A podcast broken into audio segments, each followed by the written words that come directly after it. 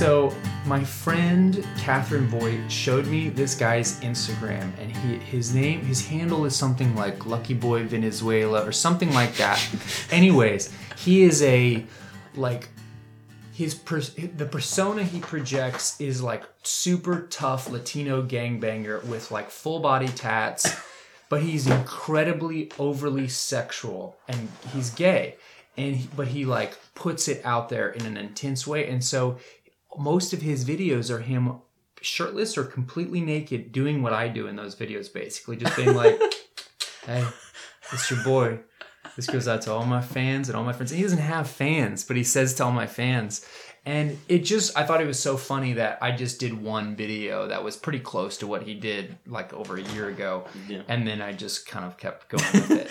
and it's the most, it's like the stupidest thing to do in a public forum because it is the biggest inside joke that only me and my one friend who knows about him know, really.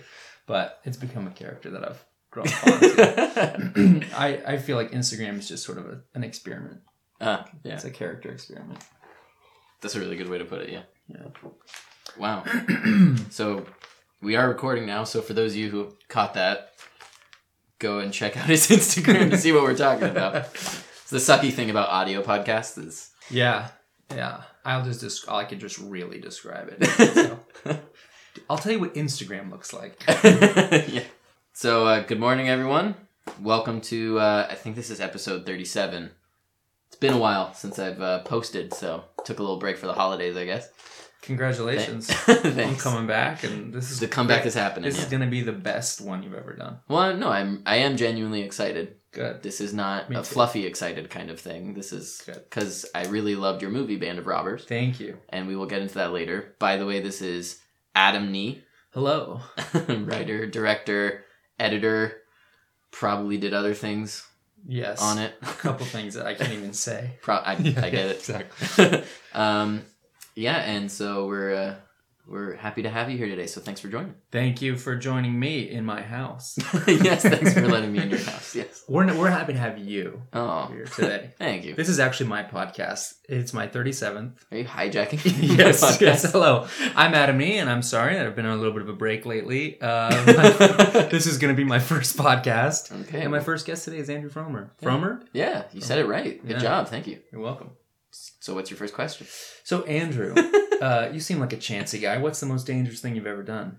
Okay, that's a great question. I'm ha- uh, um, I guess dangerous. I mean, the first thing that comes to mind is I did a short film in my early acting career. We did a shot where it was first. It's first of all a film that like has no business being shown. Existing? Like has no business existing. I have a couple of those. um, and it doesn't exist yet. Okay. Like the, it's yet to be put out. Anyway, we did a shot where I it was at night and I was handcuffed and I'm running in between two cars No. with a so one of the cars has the camera, so that's the rig, and the other one is chasing me. And so one's behind, one's in front. Yeah, You're in so I'm- between. I'm not in between it's not parallel cars like you're going to get smushed like a motorcycle on the freeway. I'm- you're in front of a car. I'm in front of one car and behind another, and they're both moving, and I'm running along with them, Yeah. hands cuffed behind my back. Oh. Night in an alleyway, not lit. Oh my god. yeah, we. That is chancy. yeah, it definitely. I knew you were a dangerous guy. I'm All the rumors guy. are true. Yeah, Yeah. definitely. Oh, what, is that the movie that's going to come out? No, no, No, no, that one's never coming out. You should just release that shot as an Instagram video. If I had it, I would. Oh, you don't even have the shot. I don't have the shot. I didn't make it. I, I was just an actor in it. Oh. And uh, the director Oh. is like holding on to it for some reason. Yeah, well, that stuff's I- precious. That kind of footage. Yeah. You know, he'll be able to. It's put it in a museum someday. Maybe Smithsonian. Yeah. yeah. All right. Thanks for joining, and uh, Yeah. Thanks for coming, Andrew. Thank Yeah. you so much. Glad we could start. No, I'm gonna do my sign off now. whoop, whoop, whoop, whoop, whoop, whoop, whoop. Bye. How's that? Is that a good sign off? It was great. I kind of do just want to end it here. It's a four and a half minute. Four and a half minute episode. podcast. Yeah. It was good, actually. Yeah. Yeah. Anyway, enough of the shenanigans. All right. Sorry about that. That's okay. Um, so we're here to talk about you and your fine, fine work. Oh, thank you. So uh, let us begin at the beginning, where is usually a good place to start. You're yeah. from Florida originally, right? Uh, yes, I was born in New Orleans, and I moved to Florida when I was like two, I think, two years old. Moved to Winter Park, Florida, Um, have you ever been to Winter Park, Florida? No.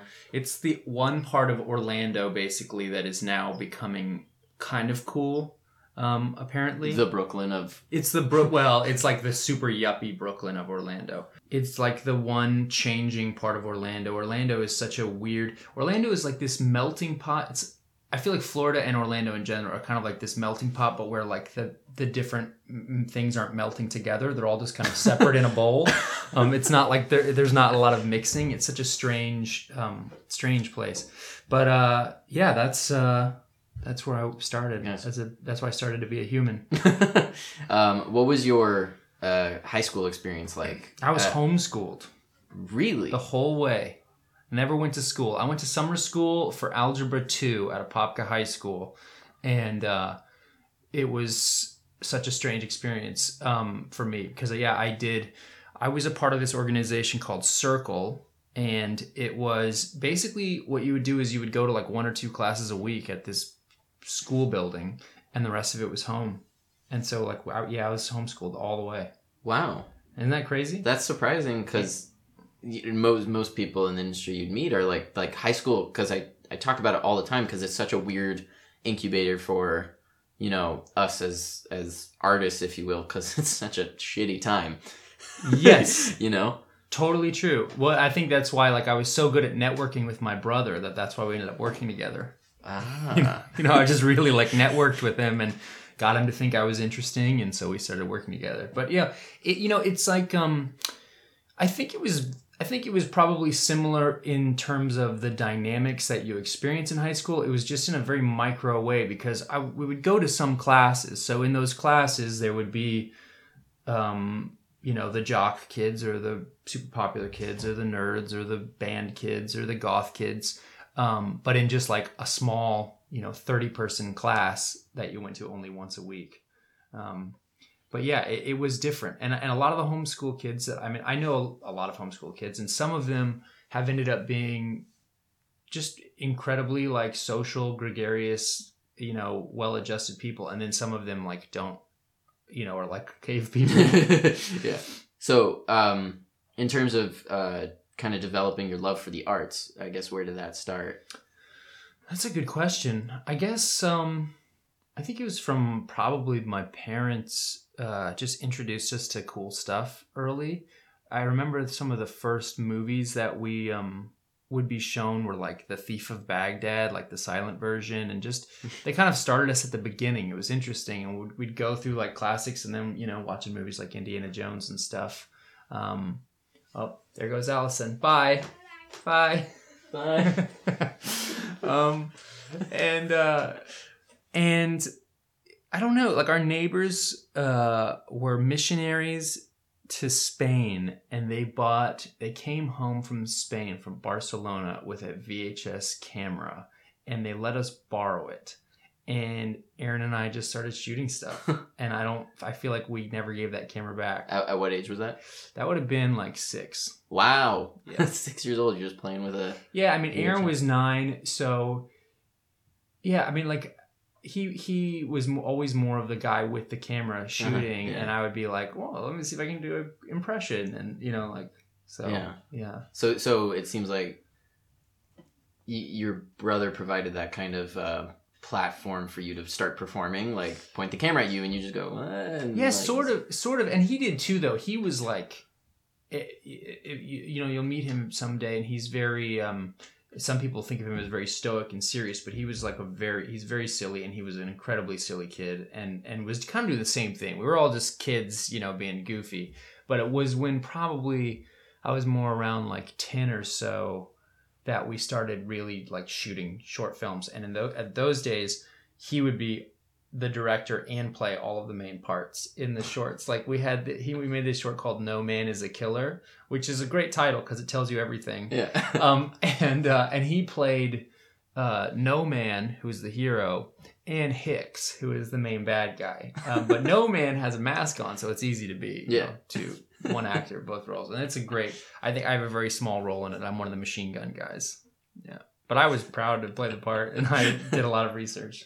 nice. Yeah. Um, so I'm curious during this time, I guess more towards high school. Um, you you uh, if you can go back there in your mind and look in your CD player, what CD is in there? My first, you know, one of the first CDs I got wasn't until high school. It wasn't until I was 14, maybe. Yeah, because um, my parents were a little unsure about us owning rock records. Um, they, my parents started out super conservative, and now are so further, so much more liberal the way they parent. Um, you know, I think so many that happens to so many parents where they're just like so concerned about you know not their kid not being uh, polluted by the world and becoming like a rapist or something. and uh, so it wasn't until I was about 14 that I could start getting buying my own records. And the first three records that I think I bought were at a pawn shop uh, down the street, and it was the Weezer's Blue album. Uh, Siamese Dream by the Smashing Pumpkins and uh, the Toadies record with Possum Kingdom. I think were like my three first records, wow. and that those were probably the most influential things towards my music taste in high school. Uh-huh. And I was always big into you know you know Nirvana and all the rock stuff. Yeah. Uh, and then I think I, I liked a girl who turned me on to the Cranberries and Tori Amos. So I also was like a 15 year old kid who would like be brooding listening to a Cornflake Girl.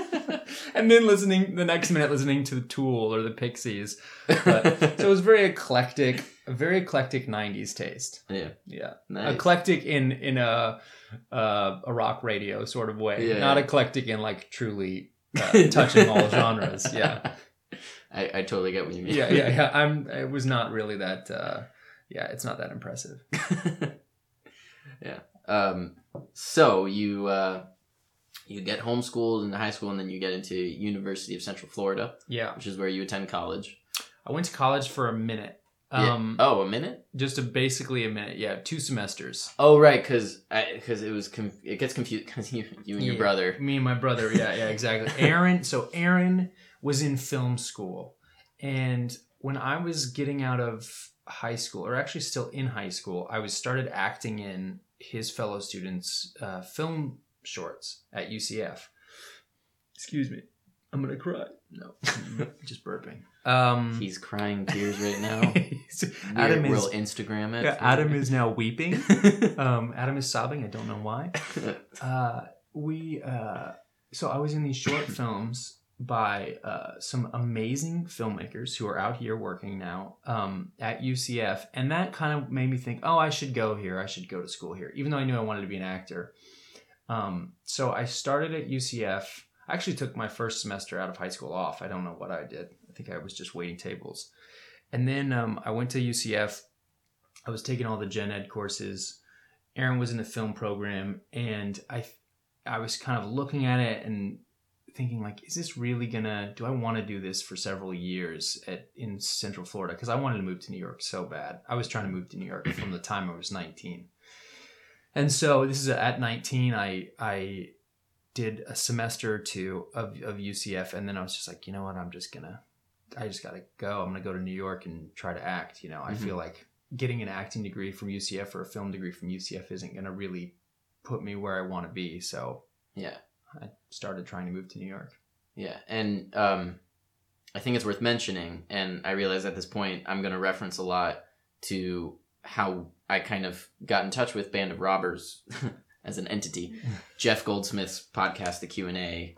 Uh, I attended your screening and um, heard essentially an hour on it, and it wasn't enough for me, so I have you here now. But anyway, so in that uh, Q and A, um, Aaron mentioned that he was about to graduate and yes. then couldn't. He had to stick around for a year, and yes. he went to his advisor and his and asked the advisor, do I need to stick around essentially? Yeah. And the answer was no. Yeah, it was basically, I think the guy was basically, Aaron had to do non-film classes to graduate, and it would have taken right. another long period of time. And and he was asking the guy like, "How important do you think this is?" And the guy was like, "Well, it'll make your mom happy." Right. And yeah. so this idea that the degree would make your mom happy, and that's it, wasn't enough. It what didn't sell Aaron. Didn't sell Aaron, but also I think it's it's important, especially in this day and age, because that was obviously a few years ago and just it's i feel like that's gotten truer as the years have gone on this idea of a degree for the arts yes um, i mean i hold a bfa in acting and theater and i'm very happy that i went through the program that i did and i'm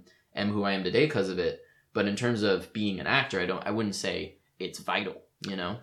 Yeah, I mean, if you didn't go to Juilliard or you weren't like uh, sort of like the star actor at NYU or something like that, where there are industry people who are watching it to see who's who's everyone ta- is talking about as the special students at that program, it just seems like, aside from the obvious that it's good to to learn and to Mhm. practice and build up those muscles, I don't know how much it does for you at a lot of places.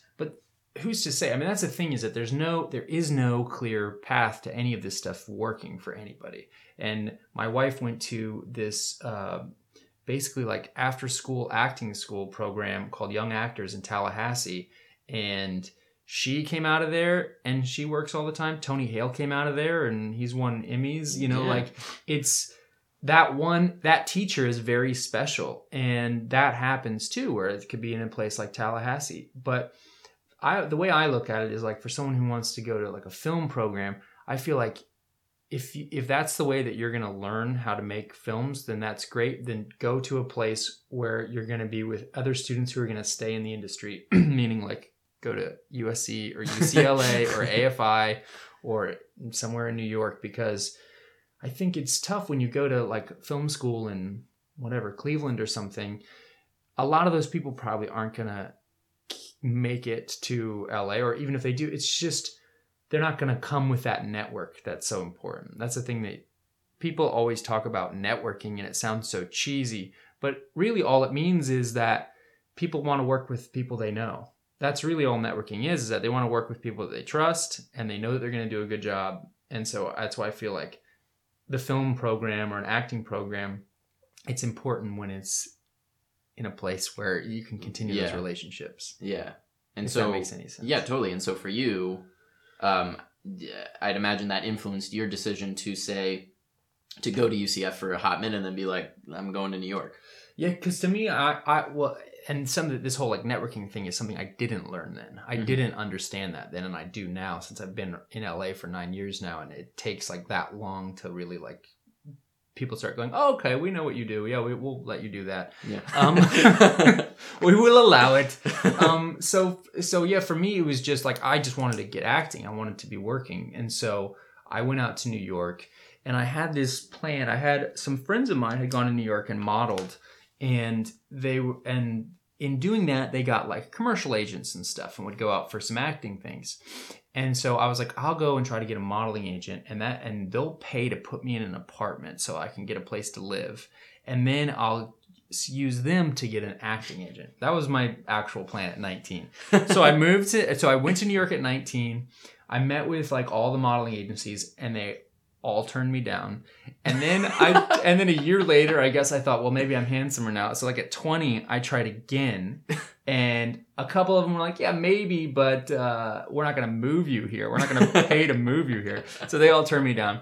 And then it, when I turned 21, um, I was at that point thinking, oh, maybe I'll just move to LA because I'm not handsome enough.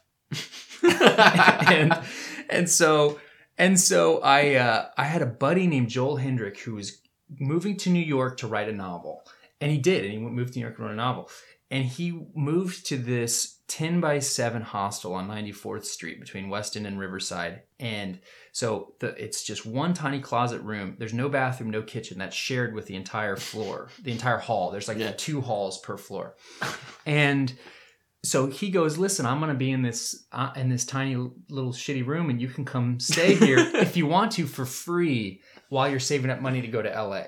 And I was like, "Of course, So cool. I'm 21. I don't need like possessions." And so I I moved into this 10 by 7 room with my buddy Joel, and he slept on the bed, and I slept on the floor. And so if he wanted to get up to go to the bathroom in the middle of the night, I'd have to roll over so he could open the door. That's how small this place was. Um, and we lived like that for 10 months in New York. But that was, I did get signed with a modeling agency called like Boss. It was Boss Bread. So Boss Models was kind of a bigger agency and they had a like a division for not quite as handsome guys called Bread.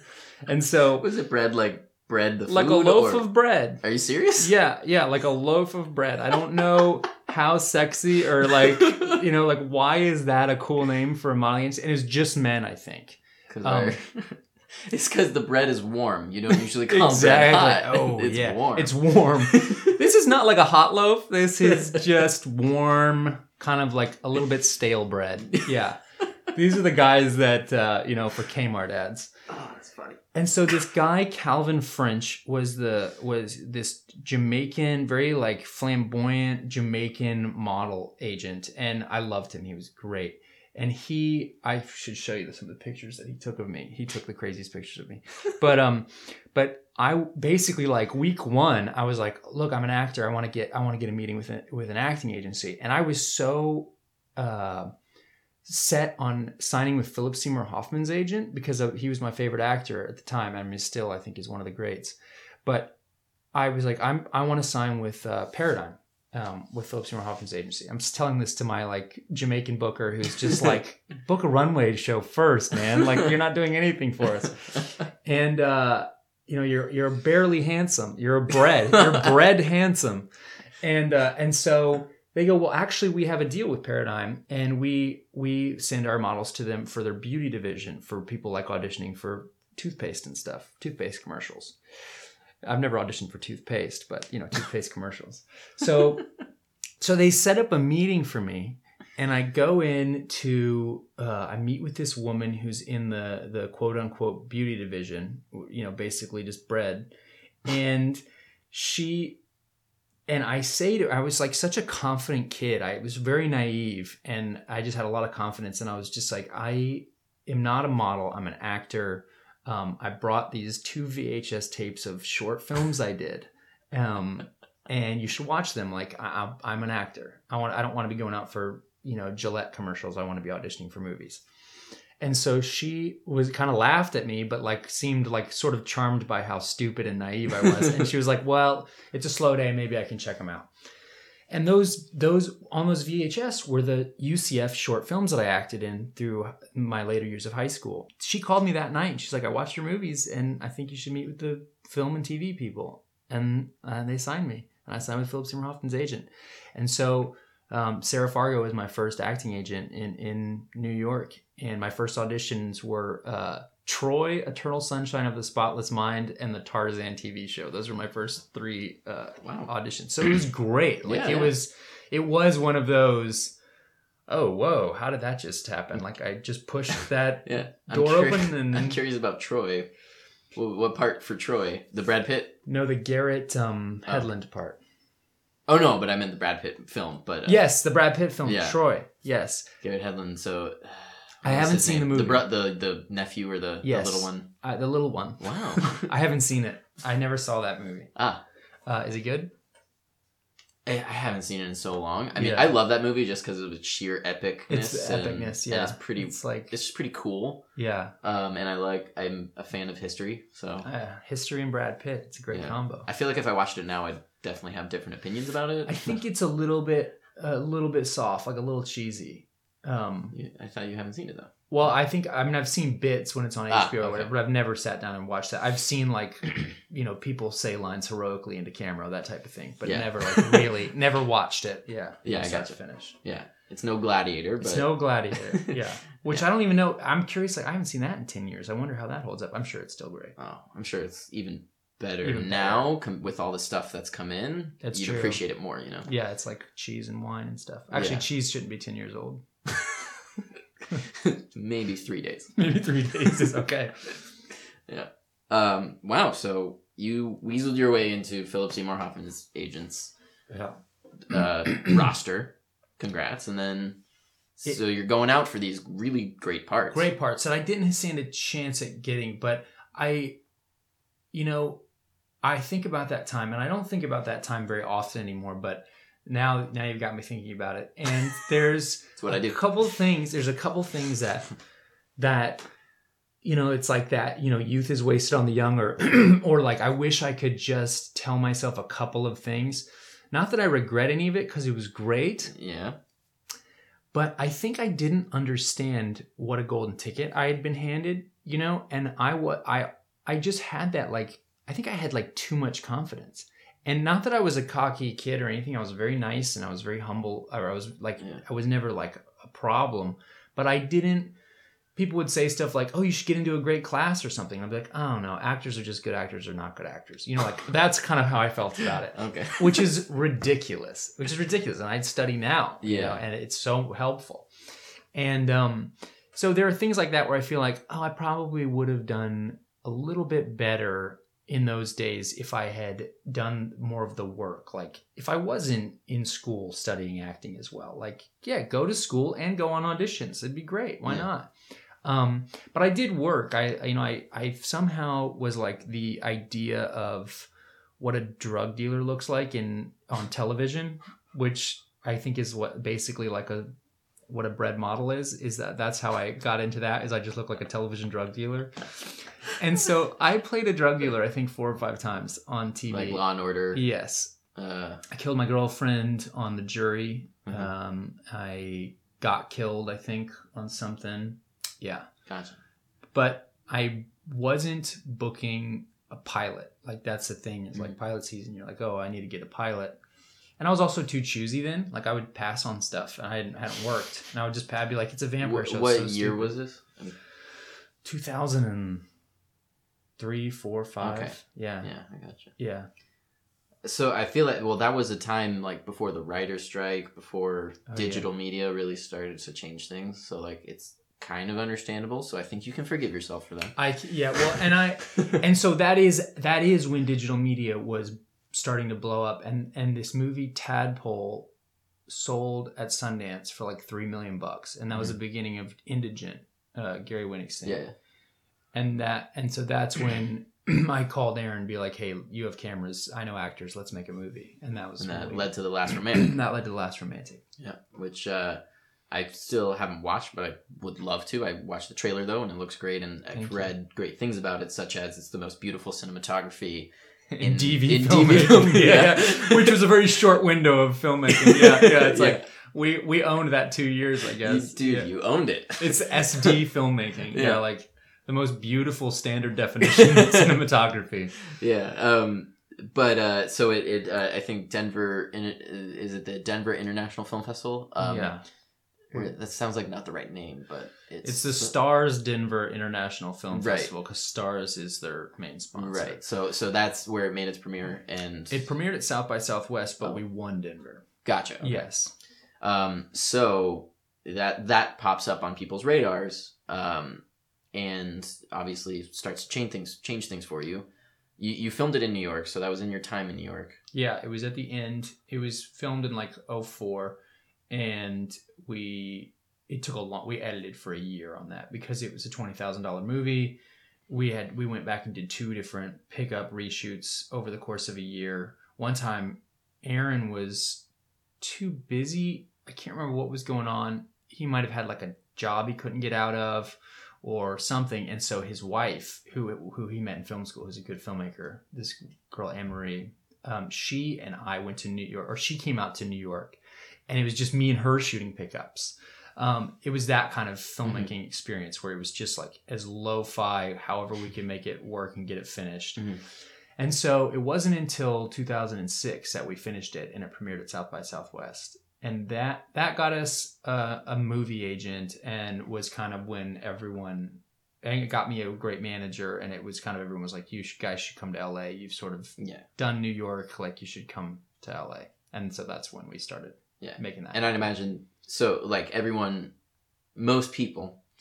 Um, have separated LA and New York. You know, New York is theater, LA is movies, and so it seems like you've always wanted to be in movies. So Yeah, and I think you have to. I think you do have to study to be in theater. I think you have to Mhm. go through a theater program. You can't just be, you know, the guy who shows up to New York and then. I mean, maybe that happens for some people, but I auditioned for some plays and I I got some like understudy interest and stuff, but I definitely didn't know how to project and do all that. Like I just hadn't been trained, so I don't think that was gonna be for me. Um, but but in those days i feel like new york was pretty still pretty viable for for movies and tv there was a lot more production then than there is now it seems like but uh Mhm. then again i was just in new york and it seems like they're, they're getting a lot of tv now. I think there was a dip yeah after you moved here, and then now it's coming back up. there was the recession Yeah, too yeah. like 2008 Absolutely. yeah yeah killed a lot of stuff Yeah. yeah so that's uh what got us got us out. So you come out to LA after The Last Romantic gets all that buzz, and Yeah, you know what what happened in those years? That was like such a weird. I'm trying to like that was such that was the beginning of me realizing that I could be funny as a part of work. Like it's like that hadn't occurred to me because when I wanted to be an actor, the model to me were I loved De Niro and I loved, you know, like Dustin Hoffman and Al Pacino and all these like guys who came out of New York and even like Dean and Brando. And I always thought of it like I wanted to have like this dramatic profession. But when I moved to LA, that was the beginning of things like Funny or Die and YouTube really like becoming a viable place where people were putting content that was getting seen. I think the huge web series was that um, Greg Vader, the do you remember that? The grocery store. It was like Darth Vader in a grocery store. no. It was a phenomenon. I mean, they would get millions and millions of views. It was it was when there was like so f- much less on back in the days of the dramatic prairie dog, probably. The, and I don't know that. you don't. It's like the first viral, the dramatic period of the. Oh yes, that, yeah, that dog. exactly. It was E Bombs World Days. I remember that. Yes, Okay. yes. And so it was like people were starting to make funny content that they would put up and then Just let it gather views. and let it gather views. Yeah. And so I was working in a nightclub. Um, I was working in this nightclub called the Social Hollywood, and it's the old athletic club on Hollywood. No, on Sunset Boulevard. Yeah, it's on Sunset. And it's like this is where like John Wayne used to hang out, and all these old like classic legends. And now these some weirdos decided to make it like they wanted it to be that for now. You know, they want DiCaprio there and all those people.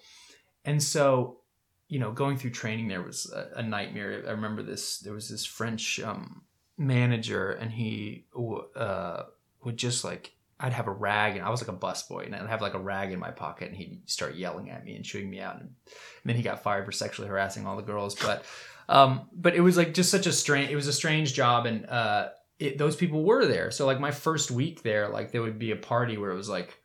Robert Downey Jr. and Leonardo DiCaprio and Keira Knightley and all these people were there for a dinner party and Yeah. then hanging out and stuff. And, And that this- was that was my introduction to LA. Yeah, and this is while you have a movie agent.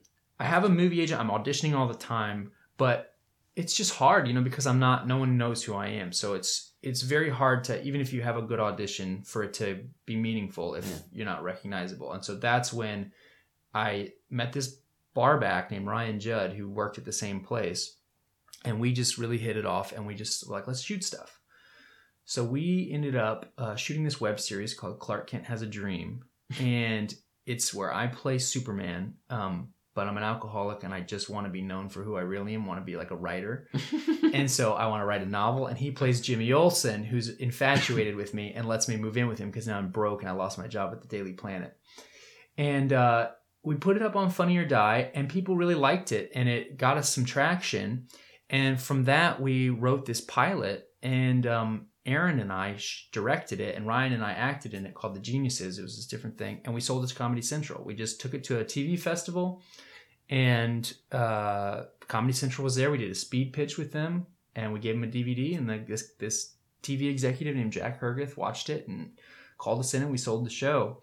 And that was that was the beginning of that. Like, oh, just make your own stuff. Just Mhm. like we kind of did that with the Last Romantic. But it's not a commercial movie. There's no real viable broad audience for that movie. It's about a poet who's never written any poetry who thinks he's a genius. And so making this like Superman show and then this spec pilot about these two idiots, there it was like more commercial and it was our voice. It was just our tone. And so in selling those, that really I feel like started the ball rolling for us um, in a new way, in a different way. Which is funny because we make something like The Last Romantic and you're I was still very naive and my expectations were very high. Like, we'll sell this like Tadpole. We'll sell it for $3 million and we'll all be, get rich and famous The, contracts. the Hollywood money. The Hollywood money. Yes. Yeah, yeah, exactly. and that didn't happen. And so it just was like, we've had so many restarts in our career where it's like, okay, that didn't blow us up. We have to keep working super hard and just doing our own thing.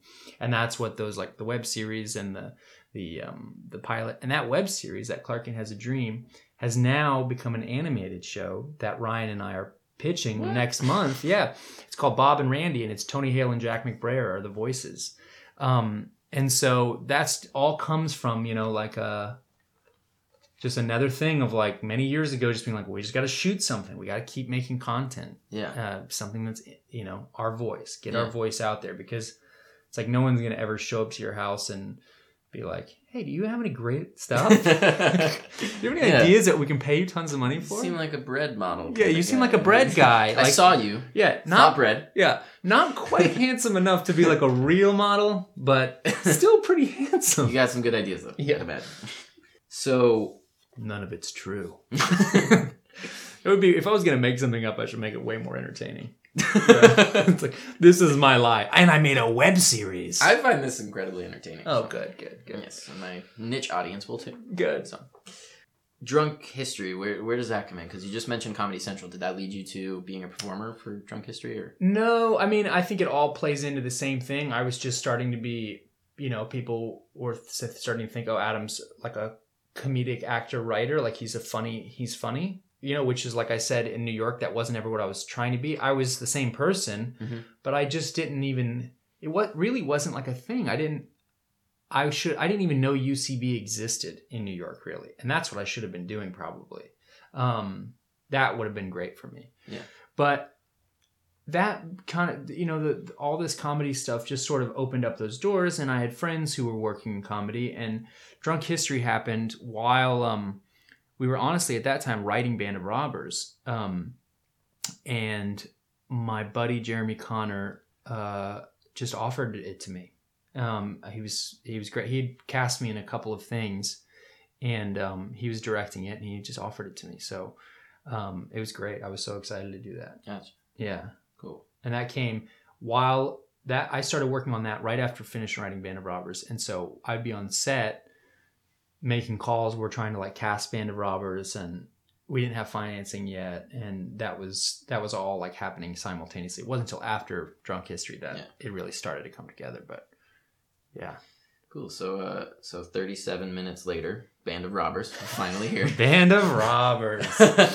uh, this pretty incredible film that you've been promoting for the last few weeks. yeah, Um, okay, so you just mentioned financing. You're like- you're like you're you're trying to get financing and it's not there. hmm So uh, you mentioned at the Q and A that for financing you weren't getting it and nothing was happening, and then you pulled a Warren Beatty as you Right. called it. right. So you essentially said to people, instead of saying, "Can you give us money to make this?" you said, "We're making this. Do you want it?" Right. That- we have we basically so yeah, I guess the story is that Warren Beatty was uh, had a meeting with a with a studio head about a movie and it wasn't looking good. I think the studio had passed on the movie, so they didn't feel like it was the right thing for them. And Beatty, uh, on the way out of the office, basically every office he popped into to, said, "Hey, we got our movie greenlit, so we're going to be making this movie with you." And so basically it became like uh, word around town was that it was getting made and so it would just be too embarrassing for the studio head to say that he had passed on it so they just ended up making the movie. Um, now i don't know how much of that story is even true. I know that there is something about that story that's true Yeah. and i'm gonna one day figure out what that is but that didn't matter to us. We heard that and we were like that's a good idea. So we would take meetings and say you know we have money. We're going to shoot this in june we need a little more money but we're making the movie no matter what. Do you guys want to be a part of it or not? And in a very like you know we'd have great meetings. It wasn't Mhm. like we were being cool guys or Yeah. anything. And uh and a lot of people were interested but you know as anybody who's trying to make movies that's listening knows you like have to have name actors to get a movie financed. It's crazy unless it's your uncle's money. Like that's about Mhm. it. Um and so everyone was like great. We love this script who's going to play tom and huck? And we were like well we're uh, offering it to chris pine and joel kinnaman or whatever. And they'd be like okay cool let us know what they say. And they would say no and then we'd say okay well we're offering it to jason schwartzman and jesse plemons. And they'd be like okay cool let us know what they say. And no one wanted to do it. And and i think that a lot of that was just that and there's i mean it's even questionable if these actors even read it in many cases Yeah. An agent's job a lot of it is weeding through like a bunch of upstarts sending them the unfinanced scripts saying that they want their actors to be in it. So I understand the agents like reticence, um, but we just weren't getting a lot of love or attention. So June came and went, and we didn't make the movie, and so our our whole like Warren Beatty plan didn't really work. so I ended up, I went and took a job at Amazon directing um, second screen like web content for a new show called Betas for them because I just needed a job at Mhm. that point.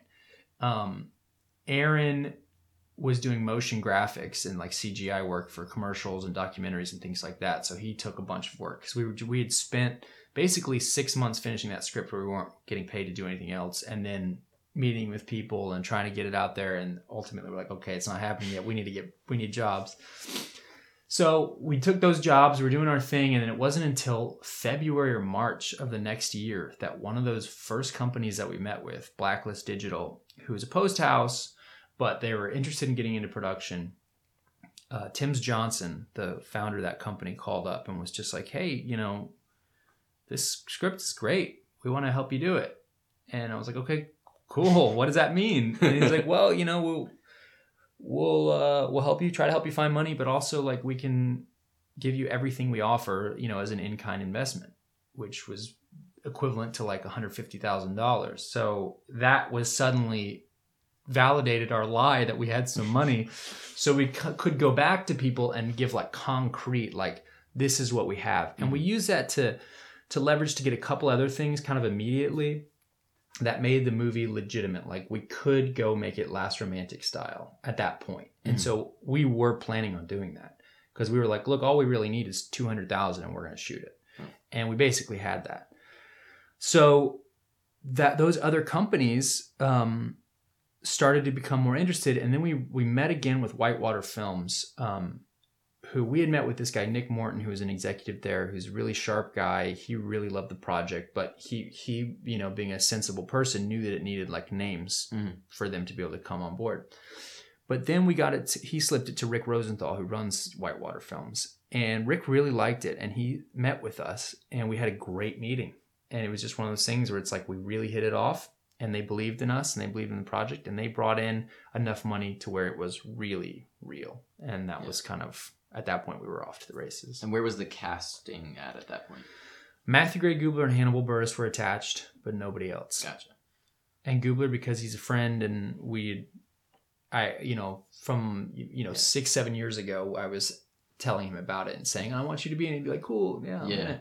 and Hannibal because I we wrote it for him basically You, you wrote that part for him? Yeah. That's awesome. yeah Um, so so one of the things that I think is so amazing about that film is is just the alchemy of of everything.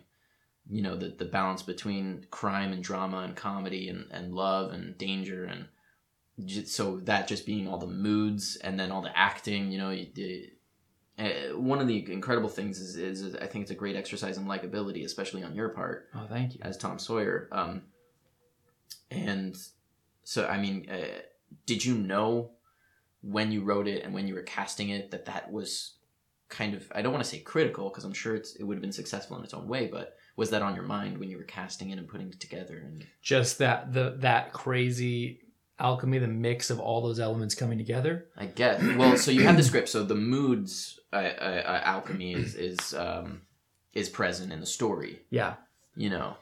And we then- knew that we were making something that was like so tonally ambitious that it could easily fail. Um, we knew that we were trying to shoot something that we would we wanted people to laugh hysterically and then later be super tense. Oh, we wanted people to hate Tom Sawyer and love Tom Sawyer at the same time.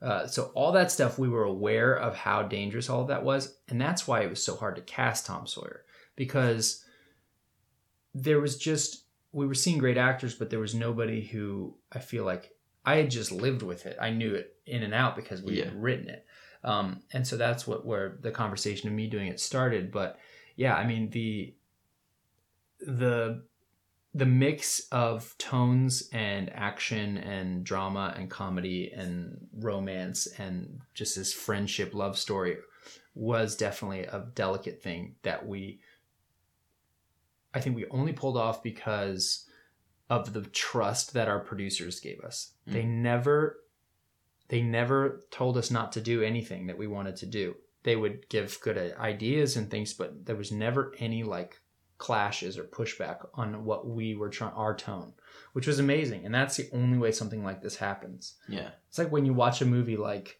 um, I don't know, like Raising Arizona, or like uh, even a movie like Boogie Nights, where you it just like that guy just got to go out and make his movie. You know, um, that's just his movie, and that's so rare. You know, I think so often once money gets involved, money is scared Mhm. and wants to make sure you don't lose the money. And so you that out of that fear comes bad influence as opposed to out of trust you have confidence and uh, support because I think that any anybody who's like leading with fear or or directing with fear um, or giving input because of fear, it's probably not the right advice. Yeah. Um, however, I believe you mentioned uh, is it John Will, one of your producers? John Will is our, the lead producer on the movie. So he made a recommendation that so originally wasn't in it in the story. I believe the showing Tom and um, Huck as kids. Yeah, in the development process. This is when we were writing it. John Will is an amazing producer, a great he's great creatively and great logistically and like and he helped us find all the financing too. Um, he felt like it was important to get people rooted into this story and this modern day adaptation that we show that relationship with Tom and Huck that it's been around forever. That not only will it invest you in Tom in a way that is uh, Tom and Huck's relationship in a way that is necessary for you to go on this journey with them, but also it'll root the audience in the fact that we're telling a Tom and Huck story. So let's see them as kids. Let's remind people of Tom and Huck as kids, and then we can see them as adults and get into that. And I think he was totally right.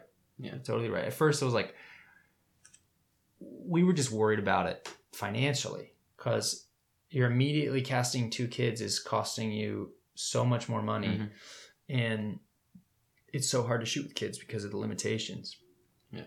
Um, but he was right, and it was worth it, and those kids were amazing. Yeah. So in in this day and age of it, it seems like a lot of movies are made like just improv. We'll shoot it all and we'll fix it. You know, we'll put it together in editing. Like we'll find the story there. Yeah. You guys had a because I believe you said like ninety percent of what was written or something or what was shot was used or um, it, it seems Yeah. like essentially what you wrote on the page and your cinematographer really hit this um, drove this home this idea of prep saved you guys a lot Yeah. uh, being prepared and and shooting it. How does it feel that it seems like you, you came up with a game plan that you executed and It, you know yeah it's it's um it's so necessary i think especially with a movie like this that, as you said is super ambitious. It's not like we were we weren't making a movie that could be an improv movie. There's the script was developed to the point where there weren't we knew that we probably weren't going to cut any scenes out of the movie because they all had something to do with furthering the story and it would have been very difficult uh, for the movie to stand on its legs without one of the scenes. So that also uh, makes it to where on set you have to pull these scenes off because you know that if you don't pull one of them off, you're gonna have a bad scene in your movie, and then it's gonna sour the whole thing. So we just spent a lot of time in prep, as much as we could. Like, and I say a lot of time. I know that like my friend is shooting a movie right now that they were in pre-production on for a year basically, and because they have a bazillion dollars, and that happens, you know, that's great. But that we didn't have that necessarily, but Mhm. we had a couple months, and we did you know everything we could to ensure that that that script came alive in a way that made sense. And um, from storyboarding or, or doing previs to just shot listing and making a visual guide um, and casting people that you that just got it i think was a huge part of it. Because when you know that on a set like that also you're going to be shooting more pages a day than than is comfortable. So you don't have that time to like be rehearsing a scene and go you know what guys i don't think we're quite getting it let's let's rehearse for another couple hours and talk about this and like you can't you have to keep you have to shoot and so it was very necessary to cast actors that we're just going to do it Yeah. Right. and And I- nail it. And nail it. And I think Yeah. we got that. Absolutely. Like, talking about yourself right now? No. Uh, I think we got that with Adam Nee as Tom Sawyer. yeah, well, you carry the, the whole thing, so Oh, yes. yeah, makes, makes sense. Um, so so with that in mind, it I I this idea came to my mind when I was watching this like this idea of a, of, of a filmmaker's age, if you will, like how old that filmmaker is, because like That's interesting. would like I'm curious on your circuit of promoting it. Do people consider you young filmmakers or not? Because y- it doesn't have that feeling of you guys are renegades. Like this was really well thought out and it's smart and it's very advanced filmmaking, uh, like across the board. And so I'm wondering what was your experience like in showing this movie? That's a very interesting question. Um, you know, I've been thinking about age so much uh, for a lot of reasons. One, because uh, I think our culture is like maybe more ageist than it's ever been. Mhm. Um, and because, you know, I'm married to a 30 year old actress, and that's obviously for women, it's even more harsh. And she's doing great, and she's about to book like five jobs, but it's, it's just they have to think about it more and i have to i think about it too. If as an actor as a director it's not as much of an issue but it still is where aaron and i we would you know since we premiered at the la film festival we got a lot of the town basically to, to watch it. And so we had a lot of meetings after with with studios and producers and stuff. And i think people were often surprised at how old we were. I think they thought we were going to be younger um, not Hmm. necessarily because of the film, but because they saw us and like, oh, you guys are super young guys. But when they find out we're, that we're over thirty, they're like, oh, and it's almost like they seem really disappointed. like, oh, you only have about five years left of your career.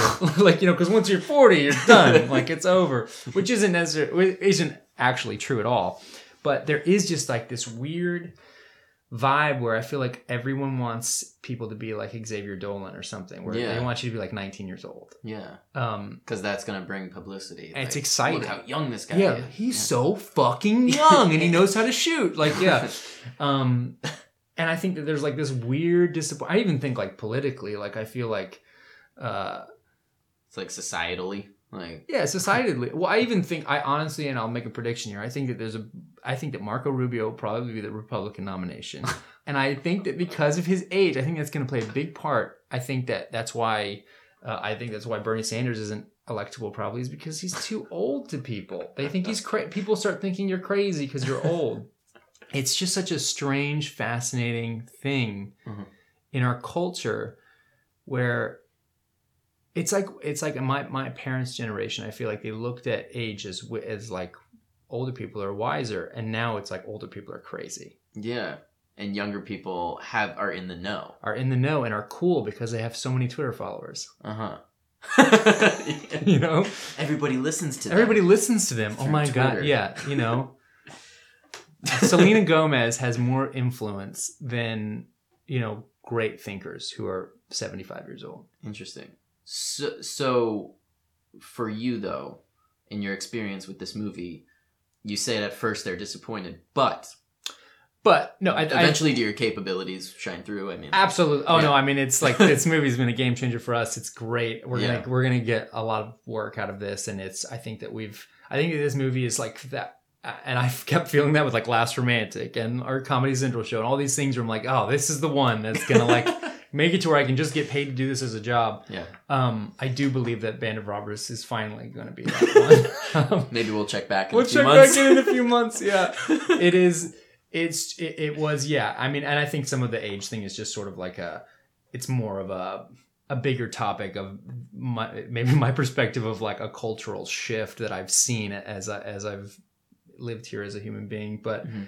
i uh for the movie it's just more of like a a, a f- first 15 minutes of a meeting surprise moment where they're just like oh i thought you guys were 24 and um and uh it's it's not a hindrance for us. Yeah. yeah, yeah, yeah. Because we are still pretty young. yeah, Yeah. I got you. So for act as an actor, yeah, I feel like right now there's a, there's you know I mean you just talked about you know everybody's view of youth and everything and there's such a weird so many weird shifts going on.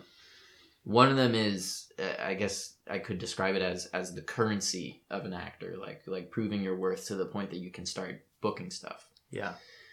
So, in my experience as as an actor, um, it seems like there's this push from a lot of sources of this idea of this old model of book. You know, you get your co-stars and your guest stars, and then you start getting considered for series regulars, and then you move on to the movies. Right. But because of this huge shift, that seems like such an outdated model, especially because a, a guest star co-star has been expanded so much because of digital outlets. Yeah. It's like it, it, it devalues it to a certain degree, and there's also more actors than ever trying to do it. And also, you can get a, a successful movie actor to do a guest star. You just make an offer to him. Right. Yeah. Yeah.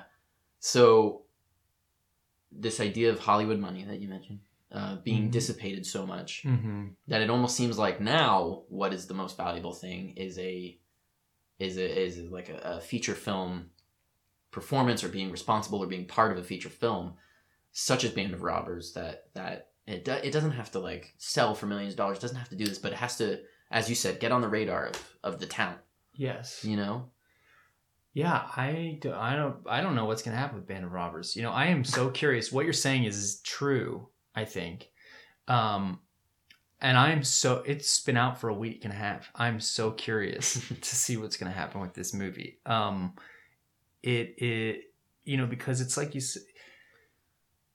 There's no there's like no obvious way to having how you get currency as an actor, but you're 100% right. And that term is exactly right. It's sort of just like you're, you being recognizable is like more currency than you being an incredible theater actor. You know what I mm-hmm. mean? Like, that's again goes back to like social media stuff. There are casting directors who are like, I saw a casting director the other night at some event and she was lamenting that producers are handing her handing her printouts with Twitter followers for people that they're that are auditioning and that's just crazy and that's also we're in this flux stage because i think things like twitter are not going to be considered quite so important but i do think that social media presence is i don't necessarily think that twitter is going to remain Mhm. what it is um, because even already you can like you look at the impressions of a tweet like you can get technical like someone can have 2 million twitter followers and it's only like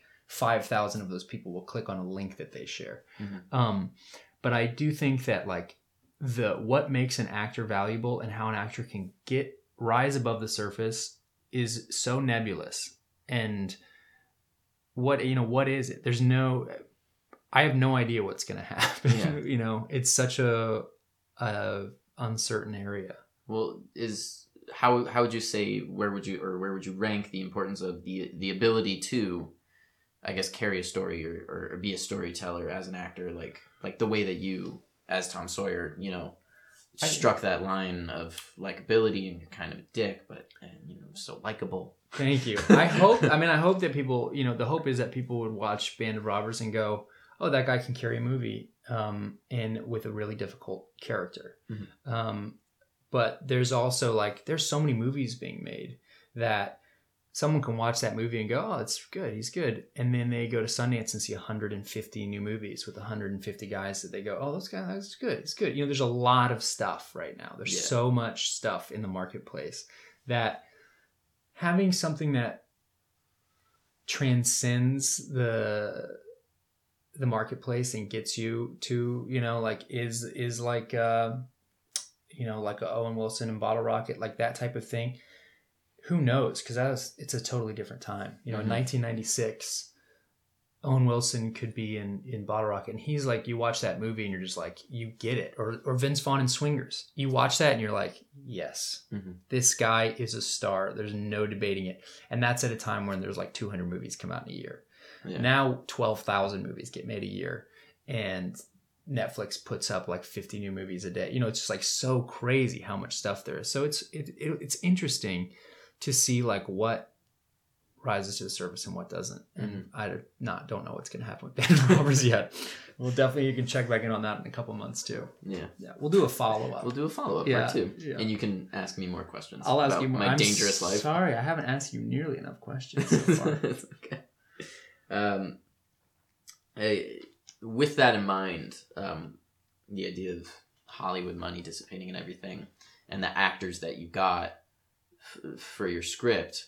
Um, uh, this idea of the there's the want to do projects and the need to do projects. Hmm. You know, like as an actor, you're like, oh, I really want to do that, but my agents won't be happy with it because it's like no money. You know. Um, so I guess uh, what was your experience with the cast of Band of Robbers in terms of that?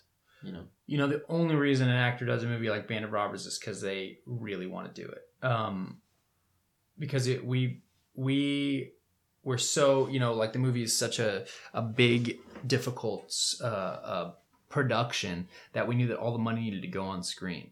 So none of the actors got paper bags full of money. Like this was just sag low budget scale. Um, everybody got paid the same. No one got anything any special treatment. So for an actor that is used to working on a television show and making you know hundreds of thousands of dollars a week or whatever you know if people are going to show up and do this movie it's because they really wanted to and we were so lucky because that's the only that's the only way, reason that the movie got pulled off is because we had people like Matthew Gray Gubler is just like a hero on set. He's the type of person that makes everybody happy all day. He's so nice to everybody. He's such a cheerleader. Um, you have Kyle Gallner who cared so much about this and his performance and worked so hard. Melissa Benoist is one of the most charming people you'll ever meet. Like it was just Eric Olsen who plays Sid Sawyer in the movie is a friend of mine and he that was like a total favor. Why would Eric Olsen come in and play like a 2-day part in a movie like this? You know, he could have been the lead of the movie. He couldn't because he was on a TV show, but he, we worked he came in and gave up his week two weekends to do that for us. It's just people wanted to be there and that was so important. And um, I think it was definitely like a I want to do this kind of a thing. As a matter of fact, Kyle Gallner just told me when we were together in New York last week that, um, you know, his agents were pushing him to take a different movie because he was up for two movies, and his agents were pushing him to take it, and he said, "No, I'm doing this one," and they were not happy about it, and they ended up being able to work it out to where he did both movies, but it was just that kind of attitude that Mhm. made it such a great and successful set experience. I Yeah. feel like. And so I think when you're talking about stuff that rises to the top, it's it's it's all about the story. In ter- and like, because what made them want to do it is is that it's a great script, it's a great story, um, and it's a great experience as a movie. And I'm sure making it was a blast. I, you can tell it through the was fun. you can Yeah. tell through the Yeah. through the screen that it was looks like awesome fun. Any any fun stories you want to tell before we wrap up? I mean, Oh man, fun stories. You know, it's interesting. I think that it was probably like it was probably a little bit more of just like fun for everybody else. I had a great time, but I was when you're the director and the actor, it's like there's so much um to think about all the time that I was a little bit preoccupied. yeah, but I did um I did have an amazing time and so much of that is in part to the fact that from the cast to the crew like this crew was smiling all day. It was amazing. It was like not a regular mm-hmm. set experience where it, you've been working a 14 hour day and everyone is still smiling at the end of the day and excited to come back to work the next day. But yeah, I mean as far as like one fun experience, I don't know if I can it's all right. think of anything great. I wish I could. I think it's just great to know that you lost so much crew to food poisoning and That's right. Yes, in, in Barstow. In Barstow, Barstow, yeah, we lost like a third of our crew to food poisoning. and while we were shooting the biggest scenes in the movie, Yeah. and that had like actual practical effects and stunts, and it, that was insane. That Yeah. was insane. Going to Barstow was insane, but also really, really fun. It's fun. It's like fun to be in some strange town with a bunch of cool people that are excited to be there for a movie. You know, yeah, yeah, I, I think that there was never a point, point in this process where we lost sight of the fact that hey, we're making a movie. This is good. Mhm. No matter what happens, this is pretty cool. That we're making a movie. Yeah, Well, so um, it's available now VOD. I mean, I think Amazon, Vudu, iTunes. Google. Yeah, Google, YouTube. It's uh, it's available on DirecTV, on Dish, on Cox. It's sort of everywhere um, that you like to watch movies. Your favorite place, it's there waiting for you. Yeah. Awesome. Well, uh, thanks so much. Thank you so much for. Yeah, everybody be sure to Talking to me. follow Oh yeah, Adam on Instagram. Follow Adam Nee on Instagram, and you will be in for some You will be- really you will creepy, be weirded out. creepy stuff. Yeah, and uh, yeah, I mean, unless there's anything else, I guess it's time for that sign off. Okay, I'm excited. um, Side Kickback Radio. Watcha! going for the sexy. I take it. Yeah, I'm gonna get late because of that. The bread. I'm going for the That, bread. that was the bread sound.